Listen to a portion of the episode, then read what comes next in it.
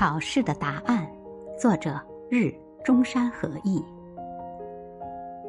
小孩的考卷里常会出现大人意想不到的答案，而且这些答案绝大多数都不能说是错误。以下是孩子们思考后的回答：一、理科考题，问：冰融化了以后会变成什么？大人思考后的正确答案：水。某个女孩的回答：冰融化以后就变成春天。二、社会考题，问：建造法隆寺的人是谁？大人思考后的正确答案：圣德太子。某个男孩的回答：古时候拥有优良技术的工人。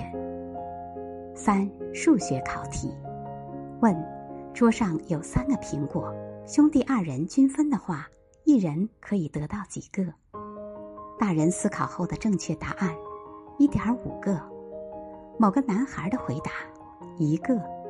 兄弟各吃一个以后就饱了，所以另外那个给爷爷吃。世界上的问题没有绝对的正确答案，说不定真正的正确答案是孩子们思考之后的回答。